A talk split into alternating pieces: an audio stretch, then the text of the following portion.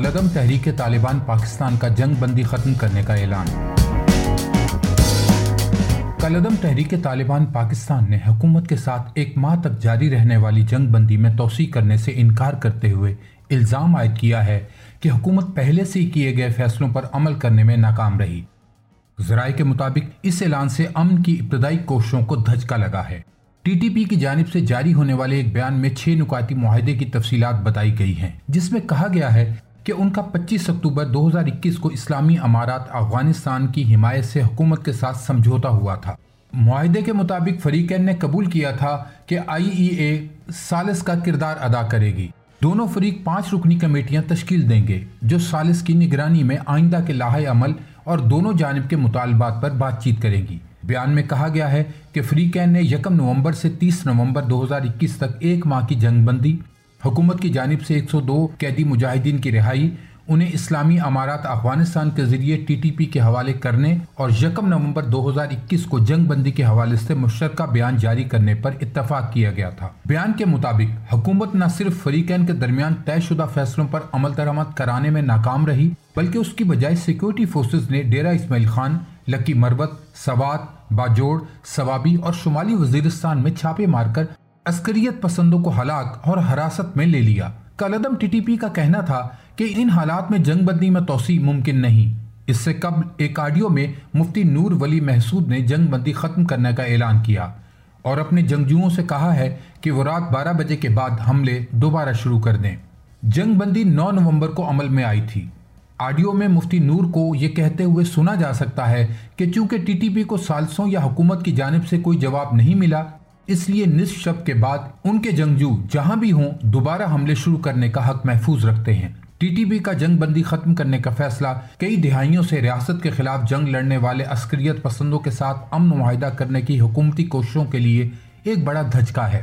اس سے قبل سرکاری ذرائع نے کہا تھا کہ فری کین نے رسمی بات چیت شروع کرنے پر اتفاق کیا ہے اور ہر ایک نے مذاکرات کرنے والوں کے پانچ ناموں کو حتمی شکل دے دی ہے۔ حکومتی مذاکراتی ٹیم میں دو سینئر سول افسران شامل تھے، جن کا تنازع والے علاقوں میں خدمات انجام دینے کا خاصا تجربہ تھا۔ جب ٹی ٹی پی نے کہا کہ اس نے مذاکرات کے لیے ایک پانچ رکنی کمیٹی تشکیل دی ہے، تو بظاہر لگتا ہے کہ حکومت نے کمیٹی کو نوٹیفائی کرنے میں وقت لگایا۔ ذرائع نے بتایا کہ جنگ بندی سے قبل اور اس دوران فریقین کے درمیان کافی غیر رسمی بات چیت ہوئی تھی اور ایک دوسرے کو یقین دلانے کے لیے اعتماد سازی کے بعض اقدامات پر اتفاق کیا گیا تھا۔ افغان طالبان، پاکستان اور متعدد دھڑوں پر مشتمل کالعدم عسکریت پسند تنظیم کے درمیان اہم سالس کا کردار ادا کر رہے ہیں۔ حکومتی عہدیداروں کا کہنا ہے کہ افغان طالبان نے پاکستانی حکام کو کئی آپشنز کی پیشکش کی ہے، لیکن وہ اس بات کو ترجیح دیتے ہیں کہ ٹی ٹی پی کو مذاکرات کے ذریعے شامل کیا جائے اور پرامن طریقے سے اپنے ملک واپس آنے پر آمادہ کیا جائے۔ جنگ بندی کا اثر۔ جنگ بندی یا دشمنی کا خاتمہ۔ کسی بڑی خلاف ورزی کے بغیر نافذ رہا۔ کے نیوز کے پاس دستیاب اعداد و شمار کے مطابق اگست کے وسط میں افغانستان پر طالبان کے قبضے کے فوراً بعد پاکستان کے اندر ٹی ٹی پی عسکریت پسندوں کے حملوں میں ڈرامائی طور پر اضافہ دیکھنے میں آیا تھا، جس میں مسلسل کمی دیکھی گئی ہے۔ خیبر پختونخوا حکومت کے سرکاری اعداد و شمار کے مطابق اکتوبر میں جنگ بندی کے نفاذ کے بعد سے ان حملوں میں مزید اٹھائیس فیصد کمی دیکھی گئی۔ جنگ بندی کے خلاف ورزیوں میں واحد قابل ذکر شمالی وزیرستان میں حافظ گل بہادر اور ٹی ٹی پی سے وابستہ علیم خان خوشحالی کی جانب سے کیے گئے چوبیس حملے ہیں۔ حافظ گل بہادر ٹی ٹی پی کا حصہ نہیں اور اس نے جنگ بندی کا علیحدہ معاہدہ کیا تھا۔ انتہا پسندی چھوڑنے والے عسکریت پسندوں کی رہائی۔ اس زمن میں خاص اقدام کچھ معمولی جنگجوؤں کی رہائی تھی۔ حکومت نے شر پسندی کو ختم کرنے کے مراکز میں قید سو کے قریب عسکریت پسندوں کو رہا کرنے پر اتفاق کیا تھا۔ اس میں تقریباً بارہ قیدیوں کی پہلی کھیپ کو چھوڑا جا چکا ہے۔ اور توقع ہے کہ دوسری کھیپ کو اگلے چند روز میں رہا کر دیا جائے گا، جس کے بعد آنے والے دنوں اور ہفتوں میں مزید رہا کیا جائیں گے۔ ذرائع کا کہنا تھا کہ شدت پسندی چھوڑنے والے عسکریت پسندوں کی اسکریننگ کی گئی ہے اور انہیں ہر دو ہفتے بعد ان کے علاقوں کے پولیس اسٹیشن میں رپورٹ کرنے کا کہا گیا ہے، جبکہ ان کی نقل و حرکت پر بھی نظر رکھی جائے گی۔ تاکہ اس بات کو یقینی بنایا جائے کہ وہ ماضی میں جو کچھ کرتے رہے ہیں، اس پر واپس نہ آ جائیں۔ ذرائع کا یہ بھی کہنا تھا کہ کسی بھی سخت گیر عسکریت پسند کو رہا نہیں کیا جائے گا۔ پاکستان کی جانب سے ریڈ لائنز۔